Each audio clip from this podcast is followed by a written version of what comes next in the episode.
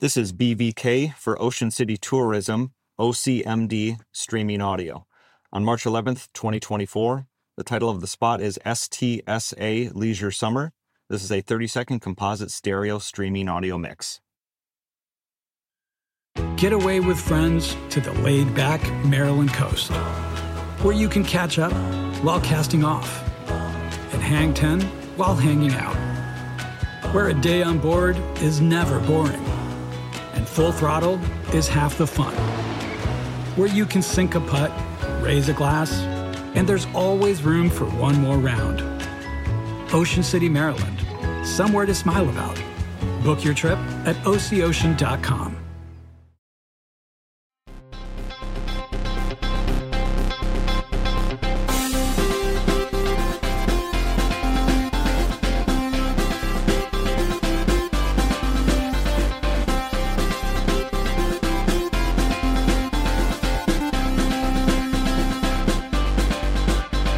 Welcome to Pod Save America. I'm Jon Favreau.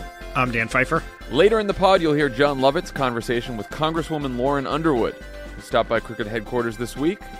Before that, we're going to talk about the news from why Democrats are embracing ideas like eliminating the Electoral College and the filibuster, to Trump's new strategy around a potential Mueller report, to the latest on the candidates looking to beat the president in 2020. On the new episode of Pod Save the World, Tommy talks about online extremism with Charlie Warzel of the New York Times. On Keep It, the gang talked about the new Elizabeth Holmes documentary, and they interviewed Busy Phillips of Busy Tonight. Tickets are still available for our shows in New England, in Boston, and Concord. You can get them at crooked.com slash events. Uh, if you live in Boston, you might also be seeing a promo video that involves Tommy and me teaching Lovett how to speak in a Boston accent might be coming to a Facebook page near you. It's uh, it's worth checking out.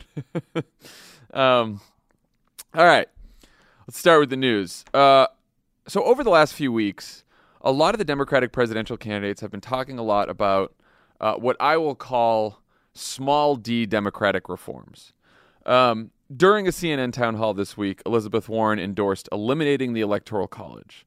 Uh, multiple candidates have talked about adding seats to the Supreme Court or instituting term limits on justices. They've talked about statehood for DC and Puerto Rico.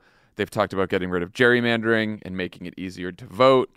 Um, and you might have heard me nag Cory Booker about getting rid of the filibuster in our interview this week. And uh, he did change his position a little, saying he's not uh, closed the door on it.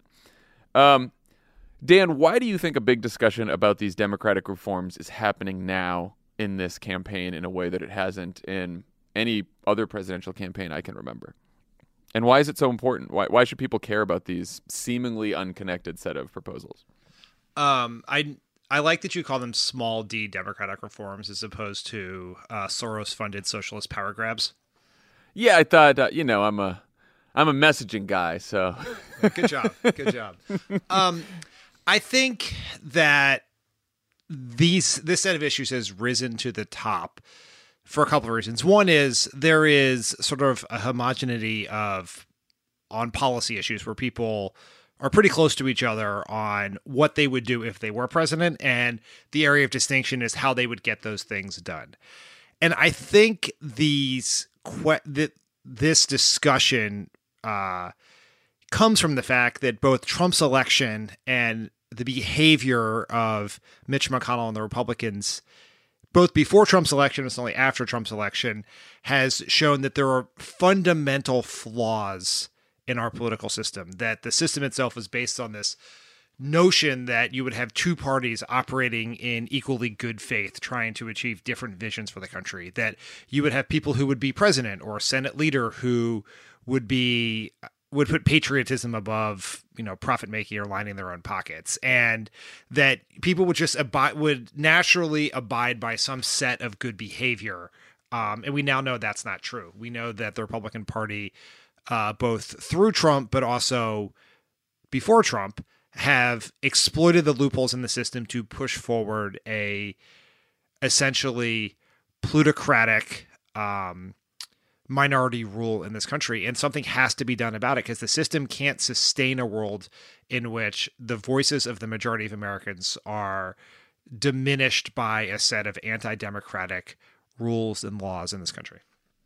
I, think that last point is is key. I mean, we now have one political party that's established minority rules by maintaining a set of anti-democratic rules, laws, and institutions. Uh, the last two Republican presidents won elections without winning the popular vote. Republicans held on to the House of Representatives for so long because they get to draw congressional districts and basically pick their voters. Uh, Republicans have an advantage in the Senate because their voters, as polarization has continued, now live in rural, mostly uh, sparsely populated states. Um, plus, in addition to that, there's a rule called the filibuster, which says that nothing can get passed past the Senate without 60 votes. So that is going to benefit the party that represents more states, especially more sparsely populated states. And between the two presidents who lost the popular vote and the Republican Senate leader who represents the population of Kentucky, uh, those those three men were able to install four extremely conservative justices to the Supreme Court. That is the situation in our country right now. That one party, using a bunch of laws and institutions and rules, has established minority rule in a country. And so the majority of people in this country, when they go to vote, their voices are not being heard like they could because of all these other rules and institutions. And because, by the way, I mean, the, the thing that's really driving this is that as the, the way that the parties have sorted themselves over the last couple decades means that Democrats are increasingly living in densely populated urban areas and Republicans are living in sparsely populated rural areas. And so the states that comprise those rural areas are having more power and their politicians that they're electing having more power in Washington. And if this continues this way and we do not do anything about it, it is extremely unlikely the Democrats will ever win 60 votes in the Senate that we will ever be able to pass any kind of progressive majority. We could continue to see popular vote losers become the president of the United States, and we could continue for a generation to have a Supreme Court where no Democratic president and, and, and thus the voters that elected that Democratic president ever have a say in who their Supreme Court justice is. It's not great, Dan. No, it's not great. And like obviously we are biased. We we are progressives. We want progressive policies to be the law in this country. That's all true, but I think we you just have to take a step back and look at this through just a nonpartisan lens, which is what is better for democracy that we hang on to these outdated anachronistic, archaic norms that were written at a time in which we were 13 colonies and not uh, a large country of 300 some million Americans. Or we change the rules so that people that the actual majority of Americans get to have a say in their government. Because I can tell you yeah. that what will be deeply damaging to American democracy as flawed as it has been in history, but as we know it, is if generations of a progressive majority are ruled by a conservative minority because of how the Supreme Court is constructed, because of the Electoral College, because of filibuster and how the Senate is done. And that that is dangerous. And the argument should not be what is best for Democrats or Republicans. It is what does the majority want, and then it is for the Democrats and Republicans or whatever other parties may come to exist one day that to argue for what that is. Because the Republicans had a choice after they lost the 2008 election.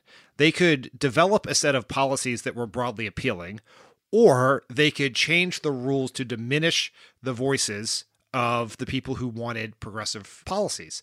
And so they just, instead of trying to win the game, they changed the rules. And I think large swaths of the public and large swaths of Democratic elected officials in the Senate in particular are completely numb to what is happening in this country. And that is deeply dangerous. Yeah. And look, the general thrust of American history has been towards reforms, constitutional amendments, and laws that give more people more of a voice in this country. That is, we we it, there was one point where we didn't have people uh, directly elect the president. They direct they you know uh, and so the electors and the electoral college uh, elected the president. Then we changed that so people have a choice to uh, people can vote directly for the president.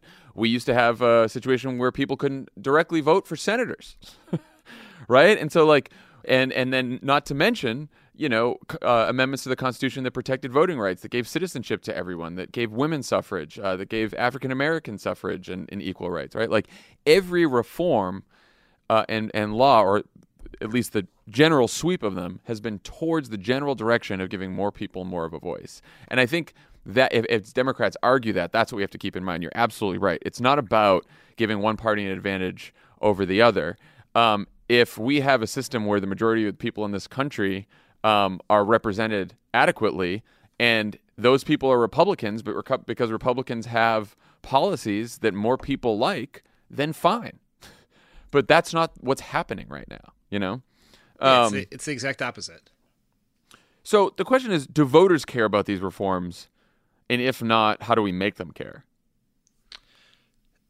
they probably don't care, at least with the same level of passion that we apparently care about it. Um, but I think the reason that you know you were uh, just nagging Cory Booker and that we have raised this a bunch of times, and I talked to Pete Buttigieg about it, and Tommy talked to Elizabeth Warren, and the reason we raise this, I think, is because we have a certain perspective, which is we all sat in that White House and tried to figure out how we take the things that Barack Obama ran on and a significant majority of Americans voted for and turn that into actual policy. How do you deliver on those campaign promises? And I think this discussion around the filibuster, the electoral college, what you do in the Supreme Court is all a it's a proxy for a, a more important question. It's what is your theory of change?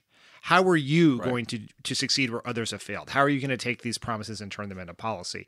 And I think voters care probably about that larger question and are interested in that larger question more so than the sort of the details of how you get there but it's like why are you going to be different why are you going to be able to enact change that others have failed and i think that uh, is something that voters do care about And look, and, and I was saying this to Cory Booker, right? Like, what's driving anger, disgust with politics, cynicism, apathy, people turning away from the political system is gridlock in Washington. The fact that Washington never seems to get anything done. This was true when Barack Obama started his race in 2007. We saw it throughout his presidency. We have seen it recently. We saw it in 2016. Like, people are angry that nothing ever seems to get done. Pundits treat that like people are upset that everyone's yelling at each other and there's no bipartisanship. I think people care even less about bipartisanship than they do. They just want action from Washington. They want to see that the people they're electing are actually solving their problems. And my concern is if a if a Democrat gets elected in 2020 and it turns out that all of the big promises they made on the campaign trail were just promises because they don't have an actual plan to get them passed, that will deepen people's cynicism and lead to more Republican governance and more people like Trump, more demagogues, more populists. Like our job in this election, and if a Democrat wins, is to prove that a Democratic president, a Democratic Congress, and Democrats in general can actually bring about the change that they talked about on the campaign trail. To me, like that's even more important than your policy agenda for the reason that you said. Everyone's policy agenda is is pretty progressive. There's differences. Some are a little more moderate than others, but generally they're all moving in the right direction. The difference is what's your theory for how you're going to get that passed? And that's why, like, you know, people talk about how, you know, new and ambitious Elizabeth Warren's policy ideas are. I think what makes her even more fit to lead is her embrace of these democratic reforms. And she's been a leader in the field in embracing a lot of these. Her, um, you know, Pete Buttigieg has embraced a lot of them as well. We've heard Jay Inslee, Beto O'Rourke, like some of these people are really embracing these these reforms, and that to me is is a really good sign. And I, and I think more candidates will. Like I think a lot of them. Kamala Harris said she was interested in abolishing the electoral college as well, which was great. So I think a lot more of them will be catching on to this. what was most interesting i thought elizabeth warren's most interesting answer of this entire campaign has been when she was asked what bill she would do first right because that theoretically you have the most political capital immediately after you're inaugurated the first bill you take up is the one you have the most likelihood to succeed on right so there that is a like prioritization is a really important question it's one that we've all been asking people in the 2020 interviews we've done and Elizabeth Warren's answer was not Wall Street reform. It was not her child care policy or Medicare for all. It was her anti corruption legislation. And her argument was that everything else would be easier if you could get reduce the influence of special interests in Congress by passing that bill. And Really smart. that like that is a theory of change, right? That is a very uh, well thought out theory of how you go about about passing your agenda, and I think that is the standard that Democratic voters, whether they're in Iowa or New Hampshire or any of the other states that people are going to come to, should push them on that. It's not just what you're going to do; it's how you're going to get it done. Because you can Yeah. have the best policy agenda in the world. It can be the exact thing I want, but if you have no concept or no actual theory of how to get it done with an understanding of the moment we're in and who the opposition is, because you got to understand that in this world with this Republican Party, bolstered by a propaganda operation like Fox News, funded by billionaires like the Kochs, that it is a fucking war to keep the lights on, let alone to transform the economy into a green economy or to Right. move large portions of the population to Medicare. Like, like it is like you have to. It is not as simple as going down the hall to talk to Mitch McConnell or having more people over for drinks or playing golf with Kevin McCarthy or someone. It is Right. like you have to have a theory, and voters should push people on that because a someone who can get something done is incredibly important here. Yeah, and um, and look, I- think a lot of voters either don't know about these reforms, don't think about them that much, but when you poll them, people have been in favor, majorities have been in favor of doing away with the electoral college since the late 80s according to polls. I looked this up, but I saw like only one poll about the filibuster. There was a narrow plurality that wanted to get rid of the filibuster. I'm sure no one, or sure most people don't know what the fuck the filibuster is. So I think um, the field and all of us would benefit from a lot more polling on these issues, and hopefully that will happen over the course of uh, of this race. Um, let's talk a little bit about the media reaction to this, which is as uh, dumb as you might imagine. Um, headline in NPR. Democratic candidates embrace the risk of radical ideas. Uh, they got, you know, governor of the D.C. Green Room, Ed Rendell, in that piece saying uh, Democrats will lose to Trump if they embrace these reforms. Uh, and here's James Hohmann of the Washington Post quote. It's discordant to watch Dems warn in apocalyptic terms that Trump's disregarding sacred norms and destroying the republic in one breath, while calling for court packing, abolishing the electoral college, ending private insurance, and paying out reparations in the next. I don't know why those last two things are, are part of this discussion. I guess that, that tells you something right there. Dan, you want to take that one? I want to want to tee off here? Before the Twitter hordes uh, go after James Hohmann, he's he's a pretty good he's a good reporter. His daily Washington Post newsletter is is smart. So Yeah, no, just- I love it. so I just I just want to like not uh tell people like th- like I vehemently disagree with this tweet as you will uh hear in a second, but he's not the cause of all the problems in American journalism. So I just want to stipulate that. uh, this idea is so fucking stupid it hurts my brain. The argument is basically is that the Democrats are responding to unconstitutional power grabs from the Republicans by using constitutional processes processes to ensure that more people's voices are heard. To that they're right. undertaking a crazy idea to make it so that the person who gets the most votes wins the election. Like what the fuck are we talking about? Like the Democrats are not proposing stealing any Supreme Court seats. They're proposing passing laws to be signed by presidents, passing constitutional amendments to be ratified by state legislatures. Like and then to even put in the to put in the same bucket um under radical power grabs, uh, taking power away from the insurance industry so that more people could have access to affordable quality healthcare is bananas. It is just this desire, this like fucking tractor beam of asinine conventional wisdom pulling people into a both sides argument when there are not two sides to this argument. There is one side. There is the right side. And it is the fact that the Republicans have disregarded every norm, every bit of their constitutional duty to protect Trump, to hoard power, to benefit billionaires and Wall Street, et cetera. And all Democrats want to do is fix the problems that this period in American history has have revealed in the U.S. political system. Right. And also, every norm that Donald Trump has broken, including possibly some laws, has been about uh, anti majoritarian, anti democratic, um, authoritarian moves, right? Like calling the press the enemy of the people. Um, you know, trying to, uh, oh, selling access and influence to your White House by, you know, letting foreign leaders stay in your hotels and pocketing the money and, and Mar- having members at Mar-a-Lago pitch you on policy, right? Like every, every norm he is breaking is about consolidating power is about less democracy you know and so it's like there's a complete and and he's breaking the norms like you said we're just asking to pass some laws right like if we can't pass them we can't pass them or we're trying you know we're trying to ask for some constitutional amendments which will be also you know pretty hard to uh pretty hard to pass. But we're just asking about them. We're not saying like let's elect our president and then have that president declare a national emergency, say, to pass a bunch of legislation. We're not proposing that. it's wild. The whole conversation is wild.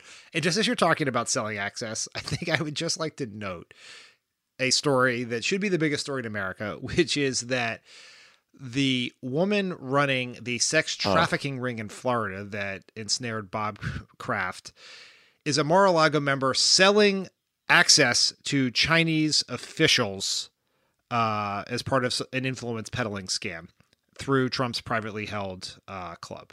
Like Just completely under the like radar. that is like textbook scandal and we're too busy having a national conversation about uh the George Conway and John McCain and everything else.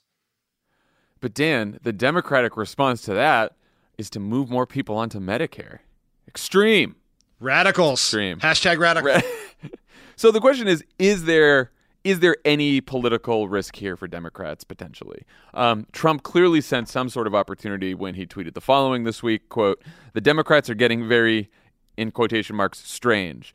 They now want to change the voting age to 16, abolish the Electoral College, and increase significantly the number of Supreme Court justices. Actually, you've got to win at the ballot box.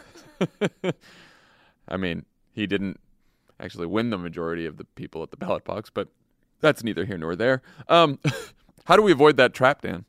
I, and it's not avoidable. It like yes, there is political risk. There is political risk in getting out of bed in the morning, and it's the question is how do you manage that risk? And I do think it's important that if Democrats are going to propose these reforms, that they are specific about what they mean, right? And I think Right. people there's been some. It's early in the campaign, but you know a lot of people are like, yeah, let's open the door to court packing, or let's open the door to filibuster reform, whatever else. And like, so let's say what that means. Like when we had uh, Pete Buttigieg on, he he didn't he he didn't outline what his specific proposal on court packing was, but he floated an idea that probably makes Right. a lot of sense to people by having um, a larger Supreme Court where some members of the members have to be selected on a bipartisan basis. Right. So like like I think if you're going to do it, you have to be specific about it because that makes it harder for Trump and the Republicans to demagogue it. But ultimately what he wants to do is scare the public because any election involving an incumbent is a contest between frustration with the status quo and fear of change. And Trump was able to win the election by telling people that their frustration with the status quo exceeded their fear of Trump as president. And now he's going to try to do the reverse with Democrats. But that doesn't, we also, we've talked about this in 2018, we've talked about this related to immigration or Medicare for all, or whatever it is, is that Trump is going to lie about your position. So just, if you think you can be for keeping electoral college and keeping the Supreme Court, and Trump and the Republicans are not going to attack you every day for court packing and eliminating the electoral college, then you're insane. Then you have been sleeping through the last uh, many years of Republican politics. So before we move on, we've talked at length about filibuster and court reform on this pod before, but we haven't actually talked much about eliminating the electoral college. Um, we mentioned that Elizabeth Warren called for this during her town hall this week. It's something Pete Buttigieg has been talking about for quite a while. Uh, and he talked about it in his CNN town hall a couple weeks before.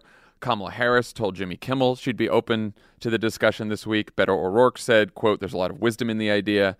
Uh, what do you think, Dan? Good idea? The electoral college is fucking stupid. It is a stupid idea. It is an old idea. It makes absolutely zero sense. The idea that we are exist in a system where a minority of Americans can elect the president because of what state they happen to live in is it's it is such an outdated idea. It is it should be eliminated and the fears about like the changes it would wrought are also stupid. The it's it is so common sense that it's stunning and telling that we actually haven't done this a long time ago. So, uh, you know, the the big argument. Well, there's a couple arguments against doing this, right? The first argument is this is what the founders intended. Uh, you know, the founders in all their brilliance, um, and so we must not change what the founders intended. And look, we have already talked about this just on this pod, right? Like the founders also set up a system where um, people couldn't, you know, directly elect the president or the senate, and the people who could participate in democracy were um, white male landowners, right? So like the founders' intentions have gone a little bit astray on who participates in our democracy. Um, that's number one. So this the the other big uh, argument against this is okay. Well, if that happens, then uh, presidential candidates will only compete in densely populated areas in the cities, right? Like the all the election will just take place in, in Los Angeles and New York City and in Chicago and, and places like that, and no one else will have a voice. What what do you say to that argument? Well, Jon, I have some thoughts on this, but you and I have we've done a lot of traveling during presidential campaigns. Yeah. How many times did you think we went to Ohio, Florida, Colorado, say, in the last, I don't know, month or so of the 08 or 2012 election? All the times. All the time. So fucking often you you know exactly where what what hotel you're going to stay in. It like we went all the time. How many times did we go to Idaho? Never been. How many times did we go to Los Angeles in the last month? Uh, just to raise Zero? money. yeah, but like to, to raise money and be on the campaign and see Tonight Show. voters, Never. You know, no no campaigning and seeing voters. You just you you go to uh you go visit with some rich people, you get their money, and then you uh you do a show. Uh, like like Pod Save America. If you're in Yes, LA, everyone please come do Pod. Save America. We want to change the electoral college so more people will be here to do Pod Save America. Um, it's like people are already campaigning in a narrow set of states. And the idea that they would only go to densely populated areas in that and and we people only go to mostly densely populated areas in those states now. You go to the largest media market, you go to where there are voters. This is not a problem that you're not creating a problem and you're not fixing a problem. It is you're simply changing the fact that you think it's a good idea that the majority of Americans should be able to pick the president. And there are densely populated areas like Atlanta, Jackson, Mississippi, or places like that that candidates never go to that they might go to now because that vote right now, a vote a vote in Georgia, at least before this upcoming election, and a vote in Mississippi is worth almost nothing because you already know how the outcome's going to be. But if you could get some number of votes out of those states, you would go to those states. It it would Right, actually and I think make it that people would campaign more places, not fewer places. And frankly, it seems to be the reason that Elizabeth Warren wanted to have that town hall in Mississippi and break that news in Mississippi because Mississippi is a state with a very high percentage of African Americans who live in that state. But because the state is so Republican, because of the system that we have, presidential candidates don't go there because they know it's going to go to the Republican. And if it was about stitching together a national coalition and not a coalition that adds up to 270 electoral votes in different states, uh, presidential candidates might go to Mississippi and campaign there and talk to those voters and give those voters a voice. And this goes for both sides as well. If you're a Republican in California, um, do you really think about going to the polls to elect the president? Like, might might you think about it a little more if you knew that your vote counted towards a national popular vote, as opposed to thinking, well, California always goes to Democrats, so what does my vote matter? I grew up in Massachusetts, and then I lived in D.C and then I lived in Chicago, and now I live in Los Angeles, right? Like, I have never lived in a place where my vote for president, where I thought that my vote for president would really make much of a difference because I lived in deep blue states all the time. Um, think of think of what would be on everyone's mind about voting, knowing that your vote could add to a national popular vote tally that would then directly elect the president of the United States. Think of the strategies that would change on behalf of the presidential campaigns, where they would go, the different coalitions they would try to assemble, the different states they would try to go to, and also the idea that you could you could, you can't just uh, campaign in the cities. Beto O'Rourke campaigned in Texas. Do you think he spent all his time in Austin, Dallas, Houston, and San Antonio? He did not. Do you think Stacey Abrams spent all of her time in Atlanta? She did not. She organized a lot of people in rural areas. Do you think Andrew Gillum spent all his time in the population centers in Florida? He did not, right? Like these these progressive candidates who were running in some of these very red states in 2018, they actually went around those states to try to assemble a coalition beyond just the population centers.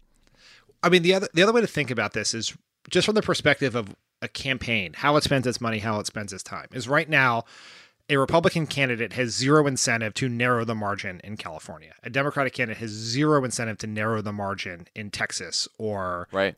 Louisiana or any other states like that. So now it would make so much sense in a popular vote election for a Republican to campaign and spend money in California because if you can just narrow that margin by five points, it would be it, that's millions of votes that are available to you, right? If you narrow the margin in Texas for a Democrat from nine, even if you lose a state, but you narrow it from the, I think the seven or nine that Hillary lost to to three, that's millions of votes into your tally. And so there is actually not really, other than clinging to this idea of 13 separate colonies, there is there really is not a legitimate argument for the electoral college. Just from a pure what is good for the country, how candidates would spend their time, how candidates would spend their money, what would increase voter participation in this country all of the arguments push towards eliminating the electoral college. Just you know, one last stat here: ninety-four percent of the 2016 presidential campaign events were in 12 states. 24 states plus the District of Columbia got zero campaign visits in 2016. 24 states. I think we that's, settled that's, this. Let's get rid of that. That's thing. the electoral college. So the question is, what do we have to do to eliminate the electoral college? Obviously, um, this is in the Constitution, so there is a constitutional amendment. Constitutional amendments are extraordinarily difficult to pass because you need uh, two-thirds majorities, you need state legislatures to ratify, right? But there is another way to do this. Uh, it is something called the National Popular Vote Interstate Compact. This is how it works. Uh, individual states change their own laws so that they award their electoral votes to the winner of the national popular vote. And the compact doesn't take effect until states representing 270 electoral votes opt in and pass these laws. Once they do, the winner of the national popular vote would be guaranteed a pool of 270 electoral votes from the states that are part of the compact. This week, Colorado just passed uh, the law to make themselves part of the compact, which brings the total electoral votes right now in the compact to 181. New Mexico, Delaware, Nevada, Maine, and Oregon could all be next. They have Democratic governors who've been on records as supporting this. Um, we won Democratic majorities in some of these states in 2018. Uh, and so if these states pass the compact as well, it brings it to 206 electoral votes, which is just 64 votes short of ending the electoral college. So this is actually something that could pass uh, without a constitutional amendment. Pretty exciting. Yeah, we, we now we need to get some of those uh, solidly red states to do the same thing. So yeah, I need some, like of, the, that need some of the big states here. Need some of the big states and some of the and some of the red states. I think those last sixty four votes will be uh, will be pretty difficult, but who knows? Who knows? Can um, I do one? Can I do one addendum to our norms discussion that I think? Uh, sure it just I don't want there to be confusion because in the beginning, you know, you mentioned the things people are talking about, including DC and Puerto Rico becoming states, and right. sometimes when we say this, uh, we it leads to some confusion of what our actual position is on this, which is that DC should become a state. That should be the first one of the first things that a new Democratic president and Democratic majority does. But Puerto Rico should decide its own future, and if it wants to become a state, Congress should do that. If it wants to become independent, they should do that. If they want another option, they should do that. Just sometimes we hear from people who think we're using the Puerto, people Puerto Rico as a political pawn here, and we're and we're not. We think Puerto Rico should pick its path, and then the then the U.S. government should do that. D.C. has indicated it wants statehood. It should have statehood. It should become a state. Again, it fits with our larger theme here more democracy. People get to choose. If people get to if people want to choose that they become a state, great. If they don't want to, that's okay too. Just give more people a voice in our democracy. That's what we're saying.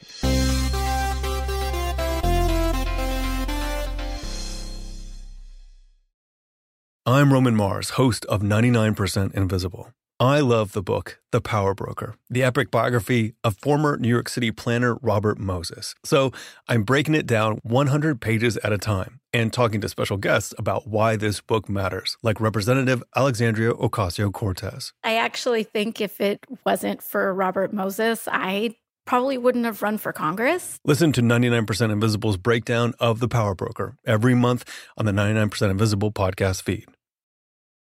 It's that time of the year. Your vacation is coming up. You can already hear the beach waves, feel the warm breeze, relax, and think about work. You really, really want it all to work out while you're away. Monday.com gives you and the team that peace of mind. When all work is on one platform and everyone's in sync, things just flow wherever you are. Tap the banner to go to Monday.com.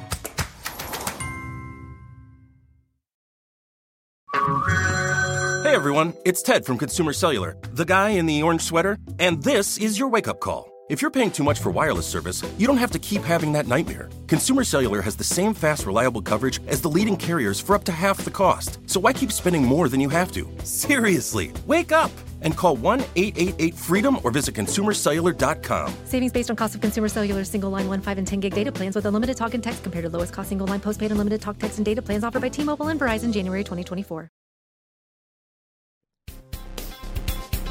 All right, let's talk about the investigation of the president.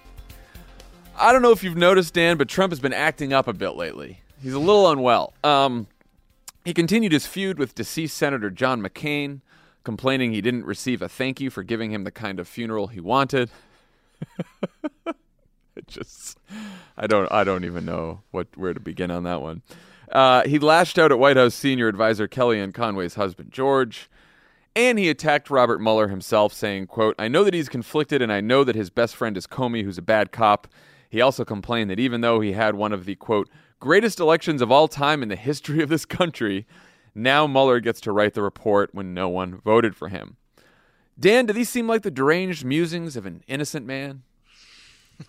they certainly uh, do not seem like the musings of someone who is feeling very centered and comfortable in their personal situation. Um, yeah, it's not great. This is like the like I know we never want to ascribe strategy to the things Trump is doing because his strategy is to watch Fox News and then immediately say or tweet the thing that is most That's that it. most That's like fires strategy. the synapses of his very addled brain. Um, but like we are all talking about the Conways and their marriage and what it means that Trump did this and this feud with John McCain. And my personal opinion on both of those stories, including the John McCain story, is I do not give a shit. We all knew a long time ago that Trump was an asshole. That is part of his brand. He is he is advertised his assholery for years. We don't have to talk about it anymore. It's it's gross that he attacks uh, McCain. I don't give two shits about the Conways either way. But let's move on and talk about the most important thing, which is the fact that the president is involved in multiple criminal enterprises and a massive amount of corruption. And like somewhere in there, there is a message and a strategy. It's just pretty fucking hard to find. so, well, it, it is hard to find because so the House voted last week 420 to nothing on a resolution demanding that Mueller's work be made public upon completion. Lindsey Graham then blocked a similar resolution in the Senate. He actually asked to amend it to include the appointment of a new special counsel to look into Hillary's emails. I shit you not. Um, but then Trump has said, quote, and he said this again yesterday, let it come out, let the people see it. That's up to the attorney general. So what do you think's going on there? Does Trump really want people to see the Mueller report? And when will we see the Mueller report?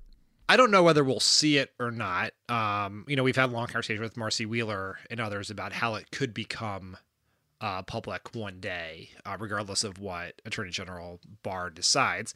But Trump also swore up and down that he would be more than happy to testify uh, or be interviewed by Mueller, and he did not do those things. And so there yeah. is zero connection between what he says and what he does. And there is no question that all of those Republican House members who voted that way will find a way to twist themselves into some sort of pretzel logic that will allow them to justify that vote and justify uh, defending the Trump Justice Department for not releasing the report. Right.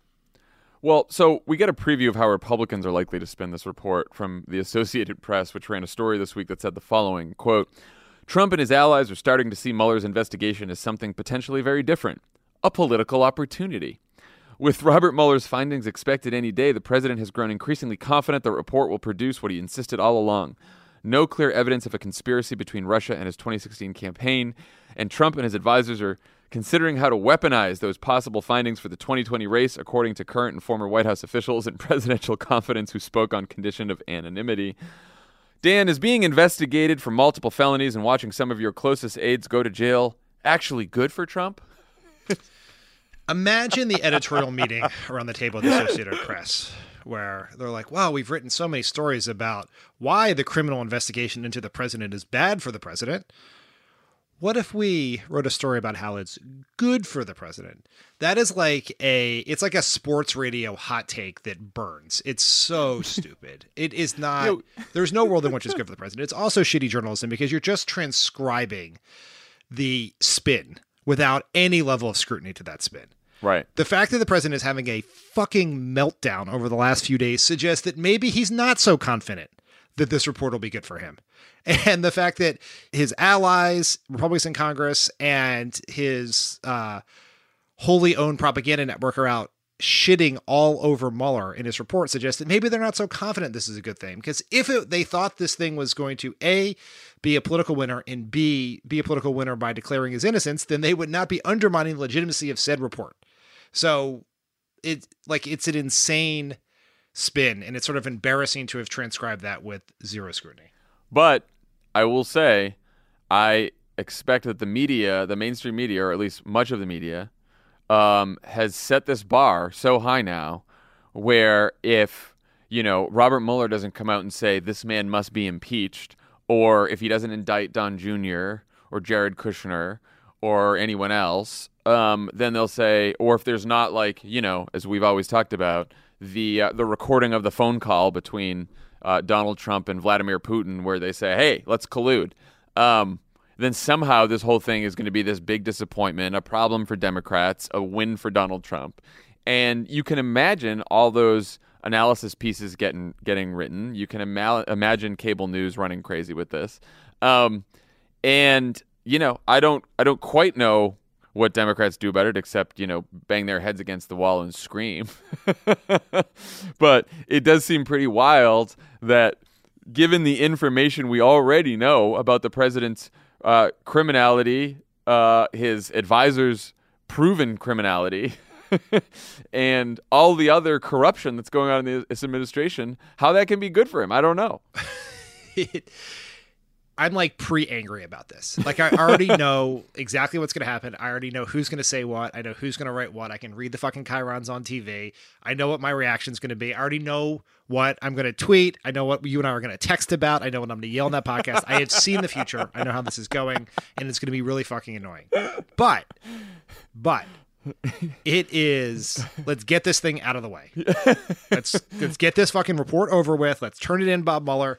If you got to send some people to jail, let's send them to jail. If you're not, let's get the report out. Let's go through this ritual process where the press decides that this is a winner for Trump, that Democrats overplayed their hand. Oh my God, what are Democrats going to do? Like, it's over. Like, people will start pre drafting Trump's second inaugural. Let's get that out of the way. Let, everyone needs to focus on the fact that Bob Mueller ain't going to solve our fucking problem.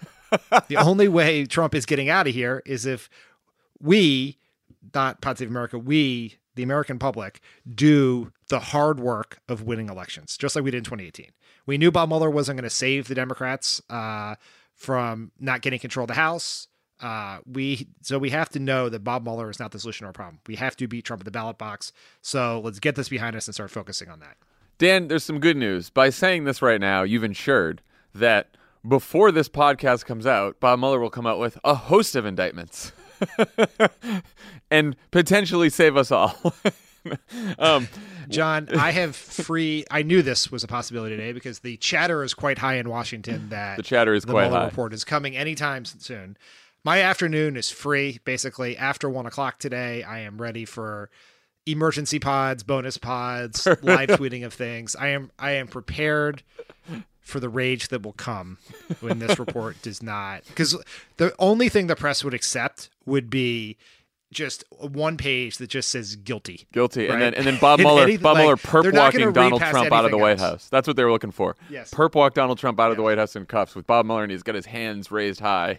Victory. That's yes. that's what that's what it some be, people think is going to happen. It would, it would be like one of those huge busts where they also take pence down and nancy pelosi just moves into the office Anything short, anything short of Nancy Pelosi moving her stuff in the office by five today is a massive loss for Democrats and, and Trump the election. And then at the end of the episode, she just puts on her shades, and just walks out of walks from walks out of the Capitol Hill, walks down to the White House, takes a seat. That's it. That's the end. Roll the credits. she um, she will only govern in those sunglasses. All right, it's a good segue to what we really need to do in 2020. There were a pair of somewhat concerning stories about Democratic enthusiasm heading into the next election that ran this week.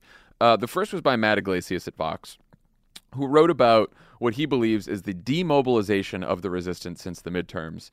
Uh, he said that there wasn't a mass mobilization around the emergency declaration from Trump. There wasn't a mass mobilization forcing a Senate vote on the House Democrats' anti corruption, pro voting rights bill, uh, H.R. 1. Our friend Ezra Levin of Indivisible uh, responded saying there was plenty of activism around both of those issues, but Ezra did agree that we have got to build political engagement now in advance of 2020, that we can't wait till 2020. Uh, in the other piece, Washington Post reporter Philip Bump noted that in special elections before 2018, Democrats overperformed by an average of nine points, overperformed their usual margin. But in the special elections since the midterms, the ones we've had recently, which I haven't even noticed them all, to tell you the truth, um, but there've been there've been a bunch, and Republicans have overperformed by one point and have already picked up four seats held by Democrats. Uh, so, first overall question How much should Democrats be worried about complacency heading into 2020?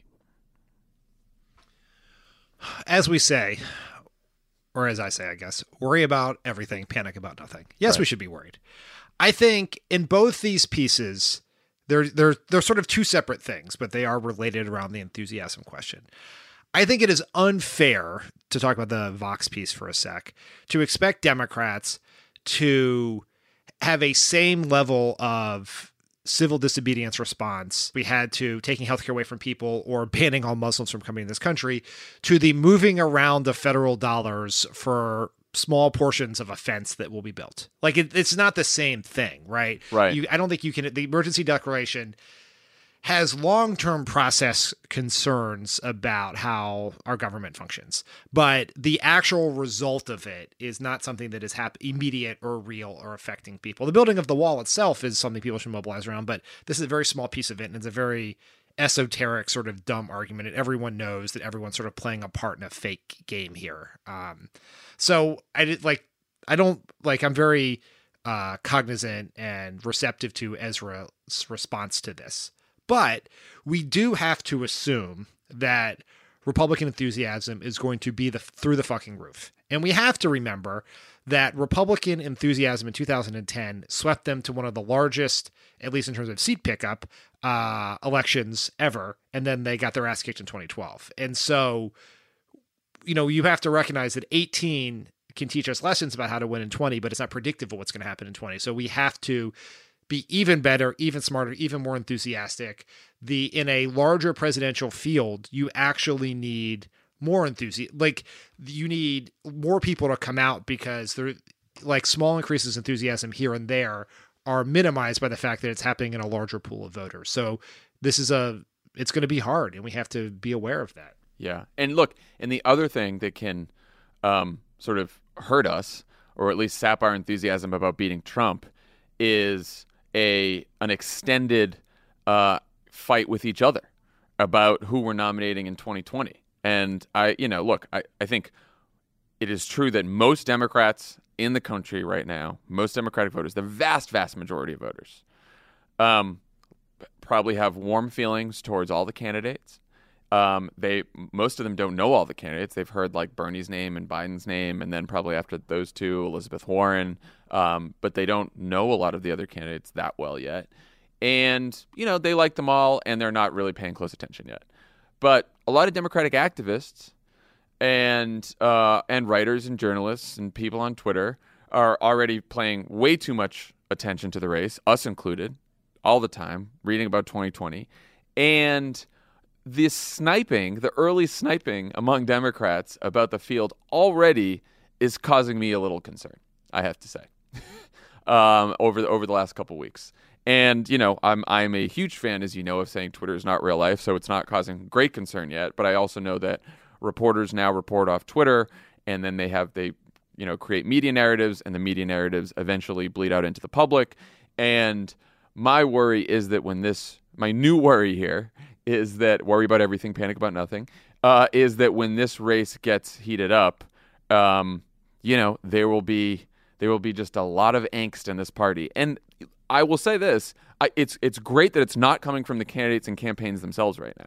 You know, they are they are being good to each other. They are being respectful of each other. They are acting exactly how they should. But um, a lot of other people are not, and it's uh, it's quite annoying. It's annoying, and we'll have to see whether it's impactful. the The length of the Democratic Party primary does not concern me on its face. Yeah. Obviously, the tenor does, right? If we get into this world where it's either my person or no one, then that's going to be a that's going to be that's dated. Like we, we need Yeah. every voter. There is no world like we cannot afford a single Democratic someone who voted for someone in Democratic primary to then vote for a third party candidate or sit out because they're pissed about the outcome.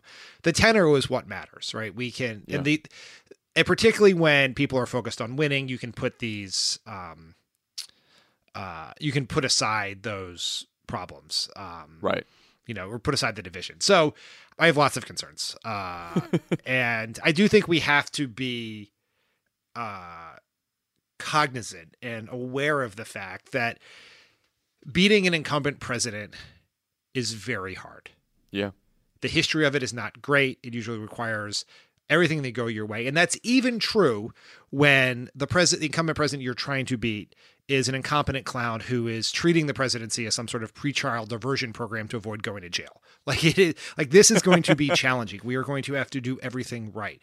We are all going to have to get on board. And people have to the question for me is are as this primary plays itself out and everyone's getting involved and and you know picking the candidate they support and donating that candidate or making or texting for that candidate or making calls for that candidate what are we doing we writ large large progressive universe to do two things one what are we doing to build up the infrastructure of the democratic party and the larger progressive world to help that nominee once we have that nominee and second what are we doing to prevent Trump from strengthening while we have this fight? And those are the questions I think a lot.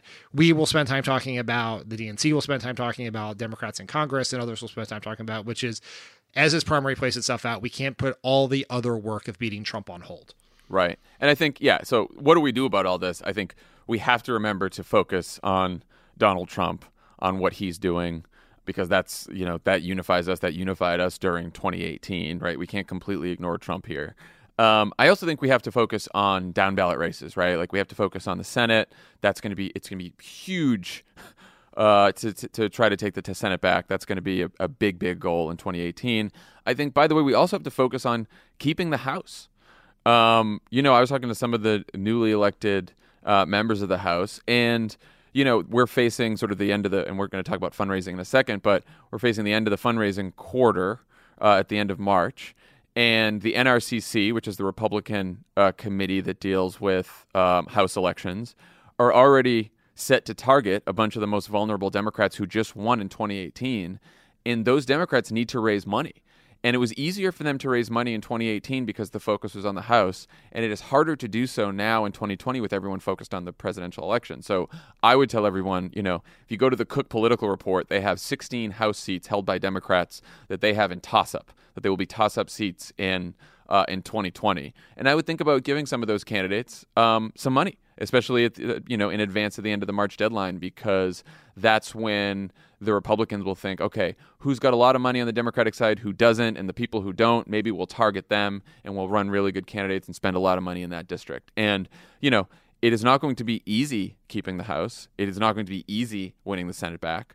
And we need to make sure, and, and that's to say nothing of the state legislatures and governor's mansions that we could flip in 2020 as well, or the ones that we need to hold on to. So I think it's really important for everyone to focus on the party as a whole and making sure we build a progressive majority in 2020, and that goes beyond the presidency. Yes, all those things play together, right? The if you're if these Democrats in these toss-up seats, many of which are in you know the quote unquote swing states, um, if they have money to run good campaigns, that's going to benefit the presidential election, Right. If uh, whoever our Democratic nominee is to, or let's take whoever the Democratic nominee is in Arizona or Iowa or North Carolina, if they have money to run real races and and really organize that state starting now, then that will benefit the presidential. If the presidential candidate is strong and well funded, that will benefit down ballot because there is like we have to be aware of how hard it is going to be to hold on to some of these house seats and how much work it's going to take. What was the popular vote margin in 18? Was it 7 points? I think so, yeah. So it is extremely unlikely that absent a collapse in the in Trump's numbers or some uh, exogenous event that were to happen, that a Democrat is going to win the popular vote by seven points. Right. So you're going to be. This is a tougher playing field already. So it's going to take even more work, even more uh, organizing, even more focus and smart strategy to hold on to some of these seats and ensure that if we have a Democratic president, we have a Democratic Senate and House to actually do the things we care about. Um, all right, let's talk about fundraising in the presidential and how much it really matters. The Wall Street Journal reported this week that former Vice President Joe Biden has told at least a half dozen supporters that he will be running for president and has asked for their help to kickstart his fundraising. Uh, according to the journal, Biden could have an exploratory committee set up by sometime after Easter, which is April 21st.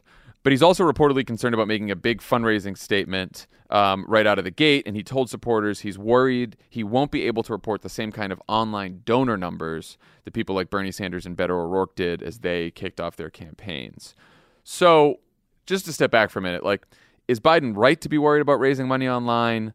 Why is online money treated as more valuable than traditional fundraising these days? Like, a lot of people hear these numbers, and I think there's not a lot of context for what it means, how much it matters. Why should we give a shit about this? It's a pretty stunning statement about how fundraising in campaigns has radically changed in the last few cycles. Mm-hmm. Because here you have the two term vice president of the United States, been in Democratic politics for decades who I'm sure has met every Democratic fundraiser, has one of the the largest Rolodexes in the history of Democratic politics, and he is worried about fundraising because he does he cannot raise money he does he's worried he cannot raise money from people who are giving 5 10 27 48 dollars whatever the average for your chosen candidate is. And we're now we're in a world where having a large fundraising email list is seen as more valuable and more important than having a large Rolodex of rich people. And that's I think that's great progress for the country. Biden is right to be worried in the sense that it takes you have to have the list. You have to have been working on this for a long time. You have to have built up a donor base and he just has not run a campaign uh, that's had the ability to do that in um, ever right? Yeah. In the he did not have that success in 2008, and then he was on the ticket in 2012, and so he was it wasn't his list, and he was didn't run in 16. And as far as I know, his team has not spent the same amount of time and energy and money that Kamala Harris's team in particular spent in the last few years using digital ads to and using other strategies to build up their list. And so you're sort of starting from scratch. And so it's going to be very hard to come anywhere close to what some of these other candidates have done, let alone what uh, Beto or Bernie did. And how much does money matter? Obviously, we know it matters in the sense that like you need money to hire staff and run ads and do all the things you do in a campaign. But what, if anything, does the amount you raise, and I guess more specifically, how many people you've raised it from, tell us about a candidate's chances or a candidate's political strength? Does it tell us anything? Well, President Jeb Bush would tell you that whoever has the most money wins. Please clap. yes. I think there's two separate things here, right? Which is if you can raise lots of money from lots of different people, it is a measurement of enthusiasm for your candidacy, right? That people are excited enough about you, the large enough people are excited enough about you that they are going to uh, give you money. And that that is important. Now, I think the lesson of the the the joking Jeb Bush reference is the you don't have the person with the most money doesn't necessarily win, and there's lots of changes in how politics are conducted with the invention of the internet, social media, the new media landscape that allow it that it there are more that you can you you can be smarter and succeed with less money. But I do think you need to hit a threshold to be able to run credible campaigns in the early primary states primarily Iowa. And so, in that sense, I think there will be some sort of cutoff. I have no doubt that Biden can raise, cross that threshold through whatever means he gets there. But you have to hit a threshold to be able to run a real campaign, and below that, then you're just sort of wasting your time and everyone else's. Yeah, I mean, the, you know, the the leaders on how many uh, donors they have uh, right now are Bernie, and then Beto, and then Kamala, and it does show, and you know, they have, you know, they can show that they have these small dollar donors in all 50 states, right? And that means that their at least their initial support is um, has breadth to it, right? Like we don't know how much depth it has, but it has breadth. There's like a lot of different people that are contributing to their campaigns, and so I think it's like one early measure for those candidates to say, look, we have we have pretty widespread support outside our donor lists, outside our home states. But you're right that beyond that, like especially as we get into, it's like one of those early indicators, and as we get deeper into the race, it matters less. One way, though, it does matter a lot this time that it hasn't mattered in the past. The DNC is offering debate invitations to candidates who have at least 65,000 donors, so long as they also have a minimum of 200 donors in each of at least 20 states. Uh, so you can get into the debate by hitting that threshold of donors or earning at least 1% in a series of public polls.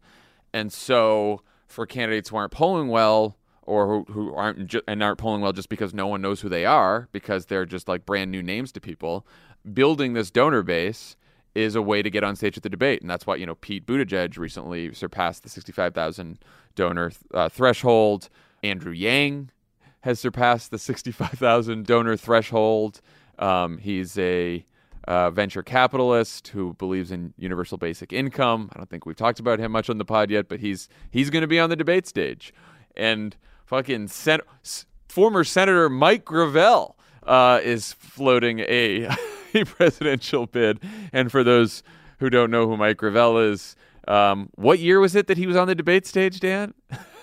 2008. 2008. Mike Gravel was on the debate stage, and let me tell you, he is uh, he's a character. To say the least, so like I don't know. There was there was some interesting Politico piece the other day. Like, is was this the smart move of the Democratic National Committee to make it based on donors? Because could just very random people sort of game the system to get 65,000 donors, and suddenly you have all kinds of folks on the debate stage. I mean, sure, yes. People, you have to be able to put together a real campaign to get 65,000 donors uh, Right. and spread out over 20 states. That's a fucking hard thing to do. Yeah. And you have to draw a line somewhere. And I think the ability to build a grassroots fundraising base is a better measure of deciding whether people should get on the stage than a series of poorly conducted media polls where people have very limited name ID. Because Right. that's a self-fulfilling prophecy, which is if you don't you you you aren't known, so you can't get on the debate stage, so you can't get known, so you can't get on the debate stage. Is sort of you know not an ideal way to do it. So having both measures, you know, either or, I think makes sense. And yeah, we might end up with, uh, you know, it might have seemed absurd, you know, two months ago for you to say, well, the South, the mayor of South Bend, Indiana, who's 37 years old, is going to be on the debate stage. But now that everyone's gotten a chance to hear Pete Buttigieg and see him, and he's been able to build this fundraising base, I think everyone's excited he'll be on the debate stage. Right. And so, I, like, I, I don't. I think it's a fine measure. Is it a perfect measure? No, there's no perfect measure here. It's you're going to anger some people. You're going to have some people who you wish were on stage who aren't, who you wish weren't on stage who are, and that's just sort of how it is. But it's better than just simply using polls, which I think is not uh, a great way to do it. Right. Uh, last question before we go, since this was in the news this morning. Uh, what do you think about the various reports that Biden is considering the selection of an early running mate like Stacey Abrams? I am I am as pro Stacey Abrams as you can get. I want more Stacey Abrams in my politics. I want more Stacey Abrams in my life. She is one of my most favorite politicians that I have had a chance to meet in in my life. I think she is amazing. Um, I I have to say, and I say this as someone who has a long-standing level of affection for Joe Biden as a Delaware native, and obviously we worked very closely with him for a long time. I'm deeply uncomfortable with the way this conversation is happening. That Me Stacey too. Abrams, someone who has as much claim to run for president as Yes. anyone who's running for president, Yes. uh, is being slotted into a vice presidential slot before she even makes a decision, and I think that's unfair to her, and it's just and it's it's an unfortunate way for the conversation to take place, and it's diminishing of someone who should not be diminished in any way. Stacey Abrams is a star. She is brilliant. She is. I, I agree with you. She's one of my favorite people in Democratic politics. And if I were her, I would be like, okay, I'm either going to run for president or I'm going to run for Senate. And if she runs for president, she will be an incredible addition to the field. And if she runs for Senate, that's great too. It should be up to Stacey Abrams. But the idea that through like reports about advisors that like they're thinking of like slotting her in at a ticket, I don't know if if I were her, I wouldn't I wouldn't want that. right? Like I'd be like, I'm a star. I am like I got more votes than uh, any Democrat in Georgia's history. I should uh, I should run for Senate here, or I should run for president myself, which she could. So I think it's a little silly. And I don't think it's great for Biden either, by the way. I think that No. if you're going to run for president, you need to go out there and say, I'm running for president on my own. Vote for me. Don't vote for me because you like that there's a package deal here. Like, it doesn't seem, it doesn't, I don't know, it just doesn't seem like, a, it seems more of like a gimmick than a well thought out move. Yeah, I think that's exactly right. It like the Amer- the American public's uh, bullshit detector is quite high, and it it will just it'll seem gimmicky. It's basically like putting a flashing uh, sign over your head that says "weak," and it's just like this. The similar idea also floated in these stories that Biden would commit to running for only one term, Yeah. um, which is being talked about as a way to deal with the with his age. But if I remember, I remember seeing polling in 2008 because people were floating this idea about McCain, uh, who was also an older presidential candidate, and it was a it polled terribly. People, like, I think they don't want to go through election twice. It's just it if you were too old to do or for whatever reasons unable to do two terms, why would I pick you to do one term? Um, now maybe it's a different world than it was, you know, a decade ago, but it seems alarming. I think the biggest threat to Biden's candidacy right now is not the lack of uh, an uh, an email list. It's not the la- it's not uh, age. It's not his older positions. It's the verbal diarrhea of his advisors who are having these conversations in the pages of the New York Times instead of within a conference room at his headquarters somewhere. And so Right. he is.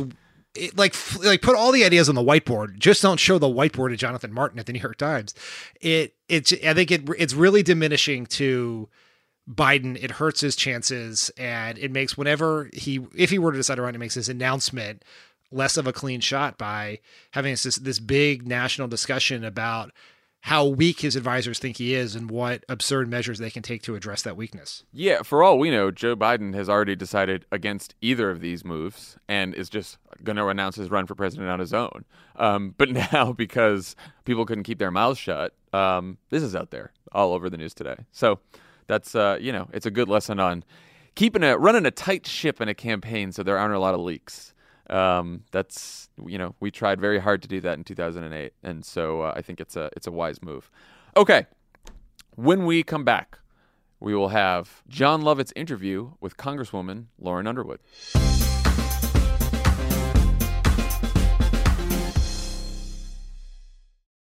I'm Roman Mars, host of 99% Invisible. I love the book, The Power Broker, the epic biography of former New York City planner Robert Moses. So I'm breaking it down 100 pages at a time and talking to special guests about why this book matters, like Representative Alexandria Ocasio Cortez. I actually think if it wasn't for Robert Moses, I probably wouldn't have run for Congress. Listen to 99% Invisible's breakdown of The Power Broker every month on the 99% Invisible podcast feed. It's that time of the year. Your vacation is coming up. You can already hear the beach waves, feel the warm breeze, relax, and think about work. You really, really want it all to work out while you're away. Monday.com gives you and the team that peace of mind. When all work is on one platform and everyone's in sync, things just flow wherever you are. Tap the banner to go to Monday.com. Hey everyone, it's Ted from Consumer Cellular, the guy in the orange sweater, and this is your wake up call. If you're paying too much for wireless service, you don't have to keep having that nightmare. Consumer Cellular has the same fast, reliable coverage as the leading carriers for less. And for a limited time, new customers receive their second month free when they sign up and use promo code MONTHFREE by May 31st. So why keep spending more than you have to? Seriously, wake up and call 1 888 freedom or visit consumercellular.com. Taxes, fees, and other third party charges will apply. See website for additional details. She is the Democratic representative from Illinois' 14th congressional district, a health policy expert, and the youngest African American woman ever elected to Congress. Congresswoman Lauren Underwood, welcome to Pod Save America. Thank you. So glad to be here. So good to have you. So, this is the first time we've gotten a chance to speak with you since you won last year. You started your work in Congress. What's been the biggest surprise so far about the job? Well, I think the biggest surprise is honestly the pace of the work. You know, there's such a reputation of, you know, gridlock and dysfunction. And I feel like we are just moving at a clip, okay. getting things done. And uh, the way that we have to sort of divide our attention. I'm on three committees. I do education and labor. And on that committee, we actually do healthcare stuff too, uh, Veterans Affairs and Homeland Security. And then, you know, there might be a bill on the floor about Yemen, or there might be a bill on the floor about, you know, HR 1 and anti corruption or whatever. And so we're just keeping all these different balls in the air and just getting it done. I Imagine how busy it would be if there wasn't gridlock. Right. I mean, the Senate is completely dysfunctional. Yeah. And, you know, I think our Constitution did not contemplate having a chamber that did not want to be separate and co equal, right? Yeah. As part of the legislature. And, uh, and so we need to make some changes over there. And that's why elections are so important and each vote counts. Um, but uh, for now, I'm excited about the progress we're making in the House. So you're the youngest African American woman ever elected to Congress. What's an issue where you feel like being a young African American woman in this space that is, you know, I, I, was looking before before you came in. The average age of a member of Congress is now around sixty, yeah. which is the oldest or close to the oldest it's ever been. What is something that you find you're bringing that that some of the members are learning from you just by your presence? Well, I'll say that I certainly approach problems differently. Um, and during orientation, we had a training for the first time. They had us do a sexual harassment and assault training for members. And I sat in that training, it was inadequate, and I was just like, God, it needs to be better. And so started looking at what policies were in place and realized, yikes, this place was set up to support these bad actors and enable them uh, to, you know, have sexual misconduct in the workplace. And so I was not sworn in yet and submitted some uh, amendments to the rules package that we would vote on on the first day. They were accepted by the Rules Committee and they passed on our first day in office, saying wow. that uh, members could not use non disclosure agreements to prevent witnesses or victims from coming forward with information, um, and saying that members of Congress couldn't have sexual relationships with committee staffers. And, you know, that kind of thing had been long standing accepted practice in this workplace, but would never fly in any other workplace around the country. And, um, and so I think that it takes a millennial woman, millennial woman of color, to come in and say, mm, not okay, and find a creative way to get it done. Have you found that there are some of your older colleagues that kind of feel a bit flummoxed by this this sort of there is a phalanx of young people who have come in and they don't seem to really care about the way it used to used to be done. That's do you, right. Do you find that they're surprised, caught off guard, some of the sort of like old guard members of both parties? 100%. I think that some people uh, feel a little threatened. They've learned how to thrive in the dysfunction. And so now we're finally back in the majority. Folks have their gavels or they have their little fiefdom. And here comes this new crew of freshmen who are now a quarter of the caucus. Yeah. The new members are a quarter of the Congress, and nothing can pass if we're not on board. And that just immediately is disruptive. Um, and so I think that some people were uh, surprised. Um, and I've sort of felt that maybe kept us at a distance. Uh, but it's up to me to build relationships and build bridges and to get to know people for individuals because I'm not a threat to my colleague. What we are, though, is going to say that, you know, we put people first and we're here to serve. And it doesn't matter if you're a Democrat or a Republican, right? Because there's corruption across the board sometimes. Um, and not afraid to call it out, uh, not afraid to stand up and say no, and not afraid to lead by example. Have you had to show any older members how to use their phones? no, but I've done a few selfies uh, and selfies on the floor, and you would be surprised the number of people who are interested in that. You're not supposed to take pictures on the floor, obviously, of the house, um, but you know this is what we do. Uh, so you're from a district that Donald Trump won in 2016. Yeah. Um, and the swing on the congressional uh, vote was tremendous, right? Yeah. The, the, the person you defeated by around I think five points. That's right. Had won his previous race by 20 points. That's right. Something like that. Uh, there have been these pieces coming out of Washington, coming out of the coverage of the presidential cycle, covering some of the debates about the Green New Deal, about about Medicare for all, and about this question around uh, Democrats moving to the left. Okay. Now, you were asked this about. There was a story about this uh, in Politico that asked a bunch of members from districts that were flipped from Trump winning to, to a Democrat taking the seat about uh, whether or not that is hurting you in your district. You basically said that's not the questions you're getting. But do you feel like this conversation is one that matters inside of your district? Are people talking about socialism, Are people talking about the Green New Deal, do you get some questions or skepticism from voters when you're when you're back home? I get questions about climate change. I get questions about healthcare affordability. What are we going to do to lower the price of insulin? Uh, we get questions about you know affording higher education and making college you know reasonably priced so that people aren't having hundreds of thousands of dollars in debt. I don't get questions necessarily about like hashtag Green New Deal or you know um, what what kind of label are you right? Like i'm a democrat. People know i'm a democrat. Yeah. and and so um, it's not framed in that way. And so what i encourage my colleagues to do is to be prepared to have conversations um, that regular middle class families understand and it's grounded in reality in their lives right? There's a lot of aspirational goals and that's great. And i think bold ideas are wonderful. Um, but i think that we have a tremendous responsibility responsibility to the people that elected us to make sure that we engage in a two way conversation. And if we're up having a conversation and debating around these aspirational goals that may not happen for another 25 or 50 years, right, that long range planning is important. It really is. Um, but uh, the people in my community are like literally struggling with $2,500 a month for their kids' insulin. And that's a problem in their day to day life. Literally struggling um, because they can't have sick leave to take care of their son because their job doesn't offer it, right? These concrete issues that may not be the bold uh, ideas that uh, make headlines, uh, but certainly make a real impact in people's lives. Well, it seems like there's this divide, right? There are those who are saying, well, sure, we need to address those issues right now, but we need to set a goal for where we're A, aiming towards in the long run, and B, to pull the debate in the left, right? That if we are talking about only preserving the Affordable Care Act and Republicans are talking about repealing the Affordable Care Act, we're not talking about where we want to get to. Sure. So, uh, Congresswoman uh, Pramila Jayapal has introduced a Medicare for All bill. You have not yet signed on to it. You've talked more about stabilizing the Affordable Care Act. How do you feel about this debate over uh, Medicare for All, and and do you believe that's the goal we should be aiming towards? So, I believe healthcare is a human right and that's been foundational to my nursing practice. I'm a nurse, been a nurse for 10 plus years, and uh, I think that absolutely in 2019 we should not have tens of millions of people in this country that don't have access to health care, don't have health insurance. And so, um, yes, heard about Medicare for all. When I talk to people in my community and I say, well, what do you mean by that?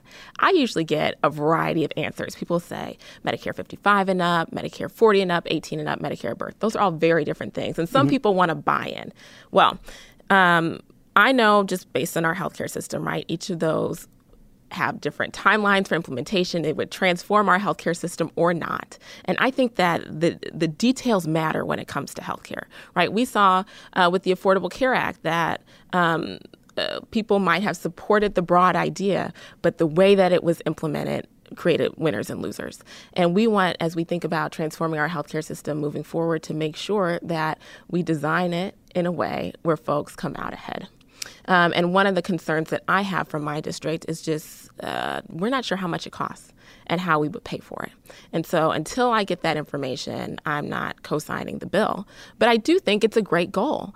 And I think that a lot of people are really energized and excited about the idea of expanding healthcare coverage. And that's where we need to be moving as a country. So you are someone that has this nursing experience, uh, this policy making experience at the local level and also at the national level. You have a kind of, I, there are a few people that could say that they've been a nurse, they've worked on a, a, a, Medicaid plan at the local level, that they've been in the Obama administration as healthcare, uh, Obamacare was being implemented. It sounds to me that you are more concerned about the transition yeah. than a lot of people are right now. I mean, you got to remember, a year ago, two years ago, our healthcare was under attack. So, those of us that were on Obamacare, and I'm one of them, I have a pre existing condition. For people like us, um, we did not have certainty that our plans would even be offered through the end of 2017. We'd not have certainty that if we were trying to plan a procedure that we would even have coverage. And so um, I think there's a lot of people, millions of people in this country who felt threatened and, and not having a stable environment for their health care is one that creates a lot of uncertainty. And they were looking to their elected officials to say, who's going to have our back for this basic need? Healthcare.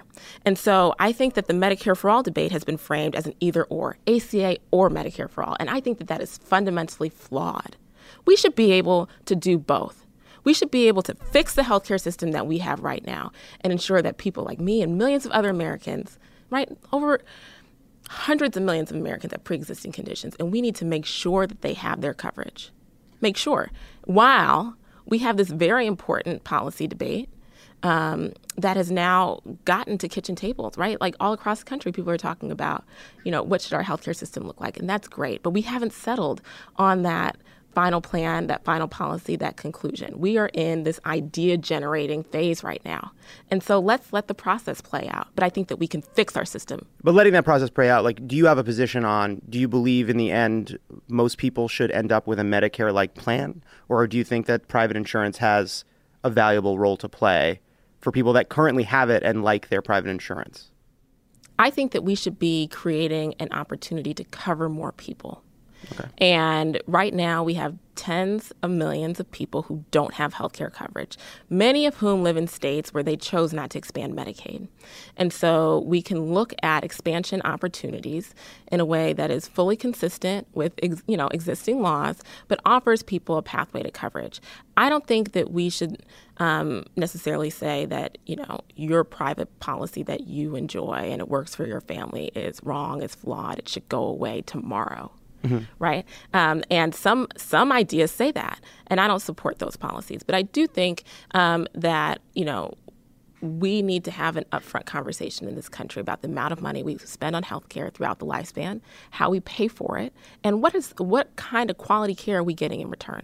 Um, a lot, you know, we have all sorts of people who are going to the hospital, coming out with infections, leaving the system in worse shape than they entered, and uh, certainly for the amount of money we spend, we should be able to provide higher quality care.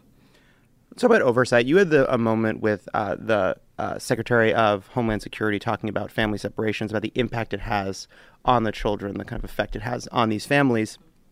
It was a big moment. Uh, there's this question now about the kind of oversight Democrats are doing, questions around impeachment.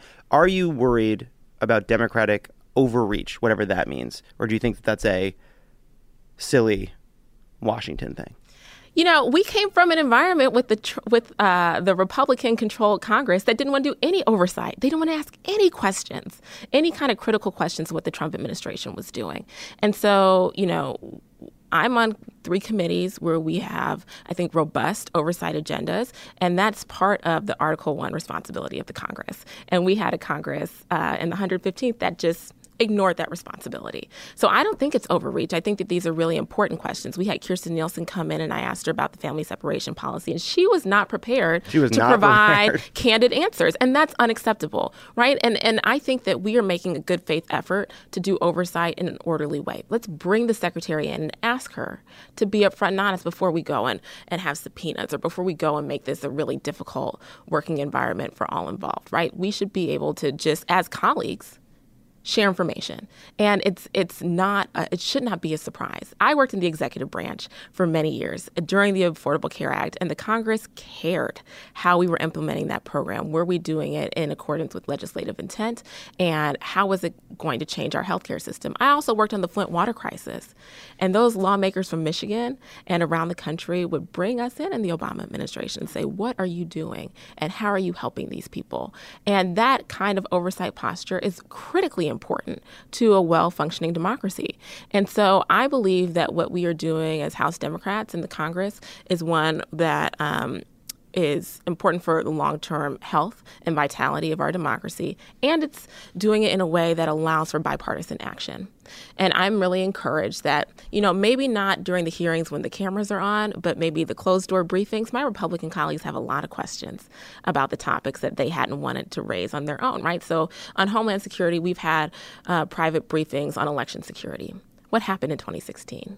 With the hacking? You know, what's gone on in 2018 and how were we able to ensure that our elections were able to go on without interference? Right? Publicly, you don't see Republicans wanting to ask any questions about that, but privately, they have follow up questions and it's they a, want information, right? Amazing so, how courageous some of these people are privately. Well, you know what? I'm not here to ask for sympathy for our Republican colleagues, but what I will say is right. But what I will say is there is a responsibility um, to protect and defend the Constitution of the United States. And I believe that there are true patriots and lawmakers who are willing to uphold that oath from both political parties. And that's encouraging. So I think we've so we've seen a little bit of that, right? There was this 400 to zero vote that the Mueller report should be public. People took 420. 420, sorry, yeah, yeah 420 to, to, to zero. Uh, though a few uh, a few presents, a couple people voted. I'm here. I mean, I'm around. Whatever.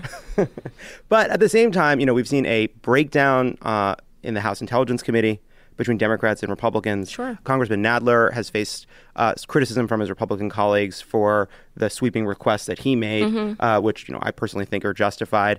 Speaker Pelosi has talked about the need for a bipartisan basis if we ever, or you know, yeah. bipartisan buy-in if we ever to move toward impeachment. And yet, if we decide that the standard is not some objective, nonpartisan standard, but one in which both Democrats and Republicans agree that something went wrong, aren't we giving a veto? Aren't we saying that uh, if Republicans don't, if there's no standard by which Republicans will decide that Donald Trump did something impeachable, there's no standard by which Donald Trump did something truly terrible that demands being called out because they're worried about calling him out because of their base, because of Fox News, because of all the pressures they're under.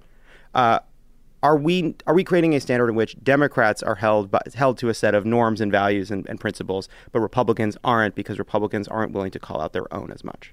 Well, okay, uh, I have a lot of thoughts. One, haters are going to hate, and the Republicans right, are we know that they are going to protect their own. They are going to always criticize what we do in terms of oversight action, and they want to talk about something else. It makes them uncomfortable. It's not flattering to their base, to their colleagues, and they want to deflect. That does not mean that we change the subject.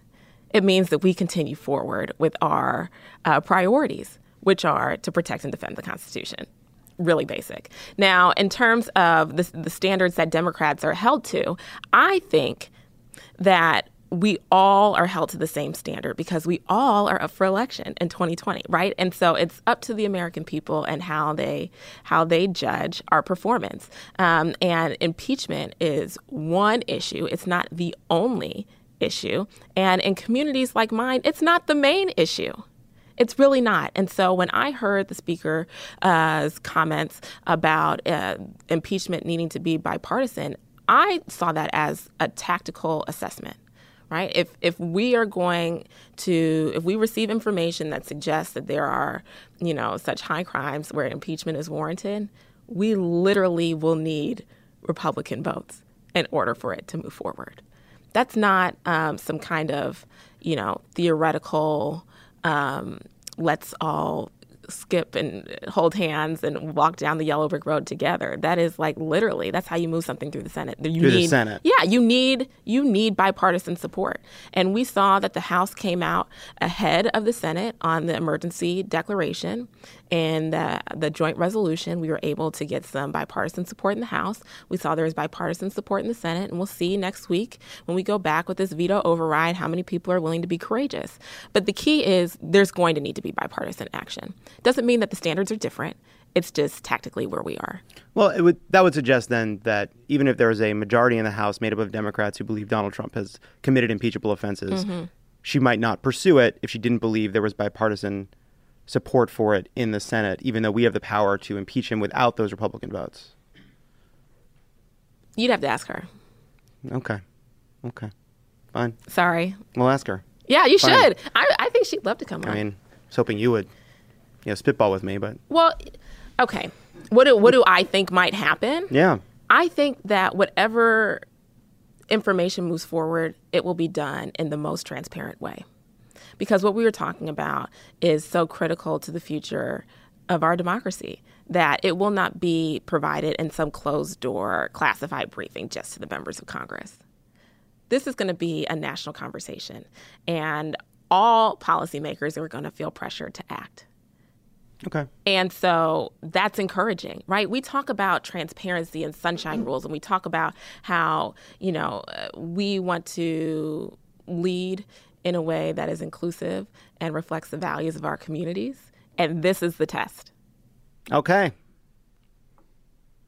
You have a very good member of Congress sustained eye contact with me. Oh, good. It's making me it's very intense. Uh huh. It very, what? I feel as though I'm the no. only person in the room. Good.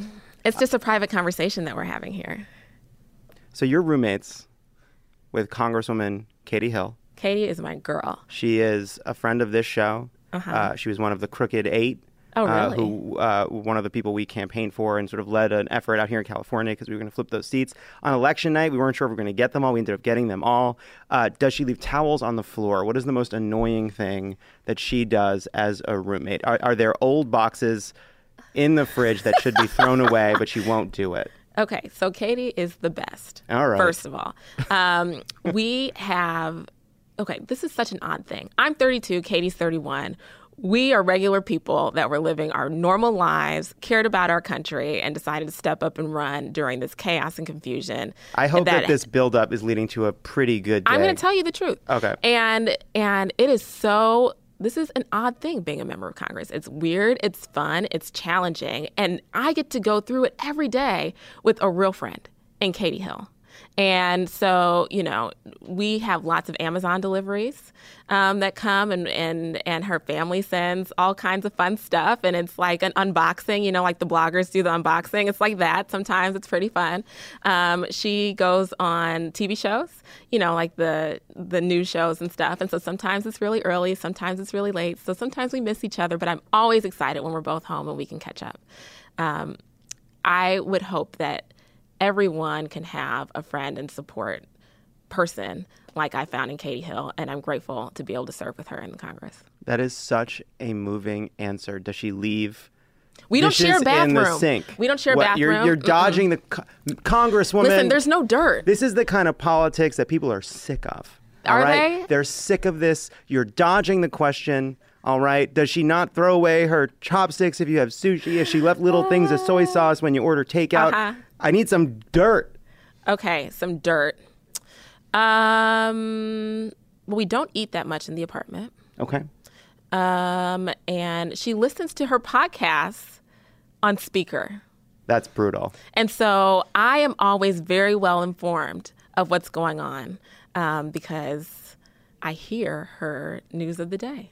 All right. I guess we can count that. That is a frustrating thing for a roommate to do. It's not frustrating. It's just, you know, I, I am hearing from news outlets that I would not have otherwise picked myself. Uh, it turned now you just turned it into a compliment. Unbelievable. What a, I understand how you won this Trump-friendly district. Well, you know with this kind of this kind of smooth operation. No, that is not how we won. We showed up in people's living rooms, in their soybean fields, and their cul-de-sacs, and we talked. And you know what? I invite everybody to come. The 14th district of Illinois is a beautiful place. It's half suburban, it's half rural. We have these wonderful women. I call them Pat and Barb and Sue and Marge because they Mhm. are the real ladies of the 14th.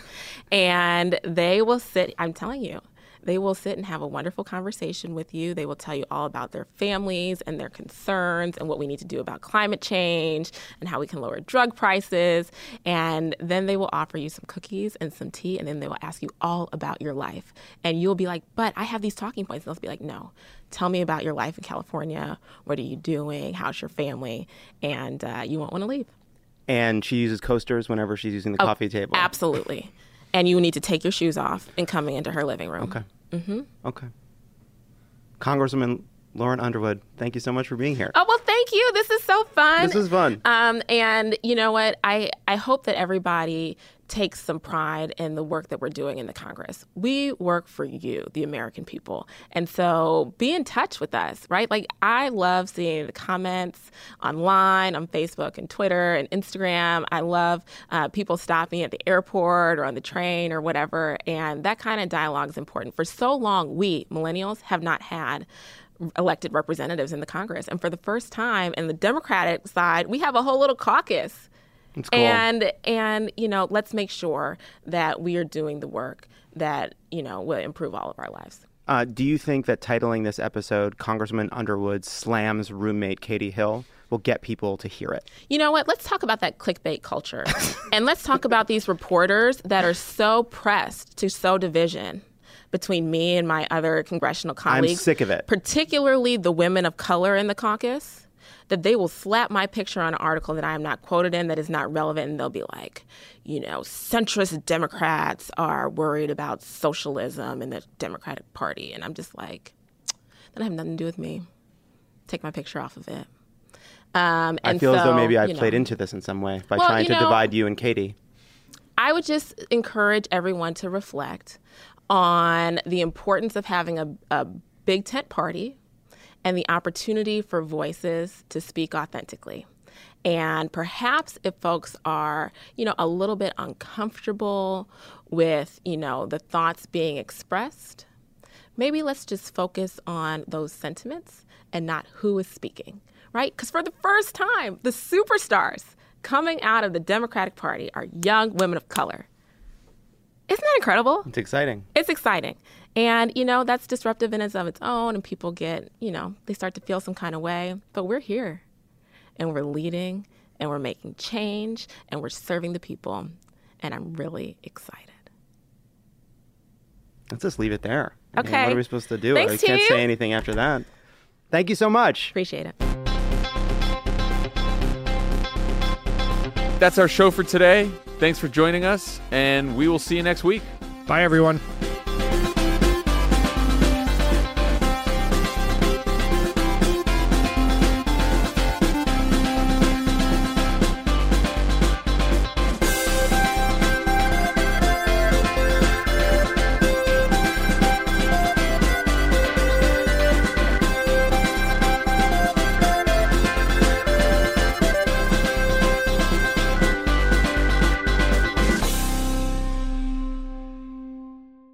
I'm Roman Mars, host of 99% Invisible.